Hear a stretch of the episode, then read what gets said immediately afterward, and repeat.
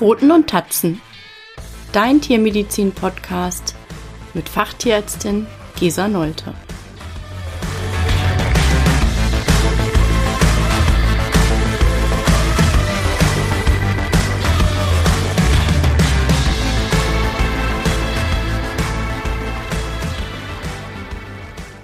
Hallo und herzlich willkommen zur Folge 14. Heute geht es um den Juckreiz beim Hund. Juckreiz ist eins der häufigsten Symptome, mit der uns Hunde vorgestellt werden. Juckreiz ist meist ziemlich offensichtlich und mit einem großen Leidensdruck verbunden.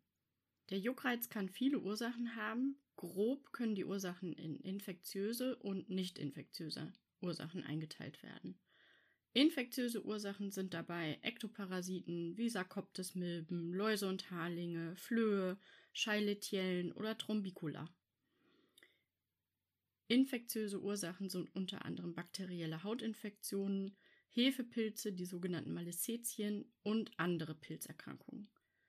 Nicht infektiöse Ursachen sind Allergien wie die atopische Dermatitis, die Futtermittelallergie, die Flohspeichelallergie. Dann gibt es bei den nicht infektiösen Ursachen die Autoimmunerkrankungen, da ist vor allen Dingen der Pemphigus foliaceus zu nennen, und auch Tumore können Juckreiz auslösen, ein Mastozytom oder ein epitheliotrophes Lymphom. Krankheitsanzeichen sind, wie gesagt, ziemlich offensichtlich. Kratzen, Beißen, Knabbern und übermäßiges Belecken verschiedener Körperstellen. Dadurch kommt es dann zu Rötungen, haarlosen Stellen, Krusten und Verhärtungen und durch bakterielle Besiedlung auch zu nässenden Stellen. Häufig zu beobachten ist eine Braunfärbung von weißem Fell durch den Speichel, vor allem im Pfotenbereich. Wie viel Kratzen ist denn normal? Die Grenze zwischen normalem Kratzen, Knabbern, Beißen und krankhaften Kratzen, Knabbern, Beißen, die sind fließend. Kratzt sich dein Hund immer dann, wenn er Ruhe hat und hört damit auf, sobald er abgelenkt ist, spricht das für echten Juckreiz. Im Gegensatz dazu gibt es eine Übersprungshandlung zum Stressabbau, Dein Hund kratzt sich plötzlich, zum Beispiel, wenn er mit anderen Hunden tobt oder wenn du etwas von ihm willst. Wie wird bei Juckreiz diagnostisch vorgegangen? Der Vorbericht kann erste Hinweise auf die Ursache geben. Daher ist ein genaues Vorgespräch bei Hautproblemen total wichtig. Viele Tierärzte haben für Hautpatienten Fragebögen entwickelt, um das Vorgespräch zu strukturieren. Nach dem Vorgespräch wird dein Hund gründlich untersucht und Proben der veränderten Haut genommen. Diese werden anschließend unter dem Mikroskop beurteilt. Dein Tier wird gekämmt. Bereits beim Durchkämmen des Fells mit einem speziellen eng gezinkten Kamm kann es erste Hinweise auf die Ursache der Hautprobleme geben, zum Beispiel Flohkot oder Schuppen. Oft wird dein Tier mit einer sogenannten Wutschen Lampe untersucht, die ultraviolettes Licht abgibt und im ultravioletten Licht lassen sich ungefähr 60 Prozent der Hautpilze darstellen. Es wird wahrscheinlich ein Abklatsch der Haut angefertigt, wenn es sich um nässende, blutige oder fettige Hautveränderungen handelt. Dann wird ein Objektträger auf die betroffene Stelle gedrückt, um Zellmaterial zu gewinnen. Es werden Klebestreifen von den veränderten Hautarealen genommen und danach weiter untersucht. In der Regel wird ein oberflächliches Hautgeschabsel genommen. Für bestimmte Parasiten oder zur Probengewinnung für die zytologische Untersuchung wird ein oberflächliches Hautgeschabsel durchgeführt. Da wird mit einer Skalpellklinge oberflächlich Material von der Haut abgetragen und mikroskopisch untersucht. Und auch ein tiefes Hautgeschabsel wird in der Regel entnommen. Hierfür muss mit einer Skalpellklinge die Haut so lange geschabt werden, bis es zu leichten kapillären Blutungen kommt. Viele Tierärzte fertigen eine Trichoskopie an. Wenn der Verdacht auf einen Pilzbefall oder Veränderung der Haarstruktur naheliegt, werden mit einer Klemme Haare ausgezupft, auf einen Objektträger gebracht und in ein spezielles Öl gebettet, um danach beurteilt zu werden.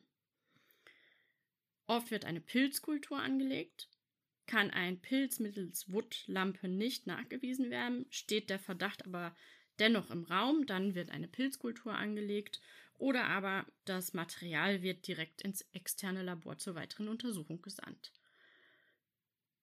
Bei knotigen Hautveränderungen kann es sinnvoll sein, mit einer dünnen Nadel Zellen zu gewinnen und diese dann mikroskopisch zu beurteilen.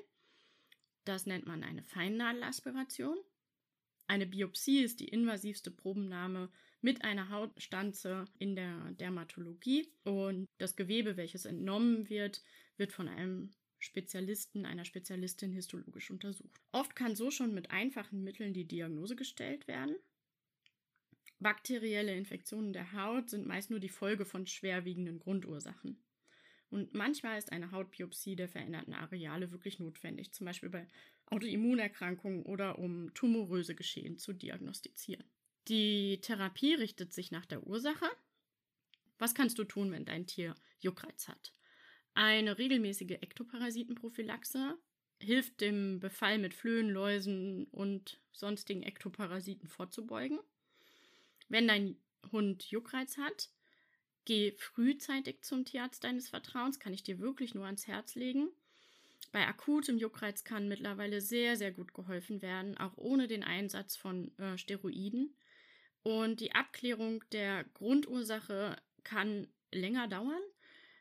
Wenn dein Tier lange juckt, knabbert, beißt, leckt, etc., dann ist die Wahrscheinlichkeit, dass es sich Sekundärinfektionen in die Haut leckt, sehr, sehr hoch und dass die Haut sich auch schon chronisch verändert hat und der eigentliche Normalzustand der Haut überhaupt nicht mehr hergestellt werden kann. Also ganz wichtig, wenn dein Tier Juckreiz hat, frühzeitig zum Tierarzt zu gehen. Was auch schon immer eine gute Vorbereitung für das Tierarztgespräch ist, ist den Fragebogen auszufüllen und auch den Juckreiz abzuschätzen, ist eine gute Vorbereitung. Es gibt eine Juckreizskala von 0 bis 100 oder von 0 bis 10, wobei 10 extremes Jucken ist. Also dein Hund kratzt, leckt, kaut fast permanent und der Juckreiz ist ständig vorhanden, unabhängig davon, was in der Umgebung des Hundes passiert. Null ist quasi ein normaler Hund, bei dem Juckreiz kein Problem ist.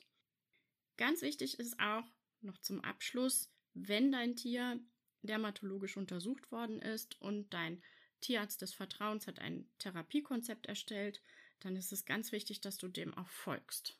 Ich sage meinen Haltern gerne, dass 50 Prozent auf tierärztlicher Seite liegen, aber auch 50 Prozent auf Halterseite.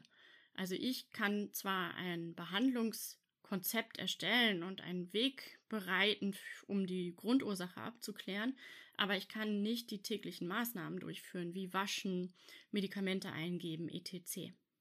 Ich hoffe, die Folge hat euch gefallen und hat euch bereichert. Ich würde mich freuen, wenn ihr meinen Podcast abonniert und auch bei Instagram und Facebook vorbeiguckt.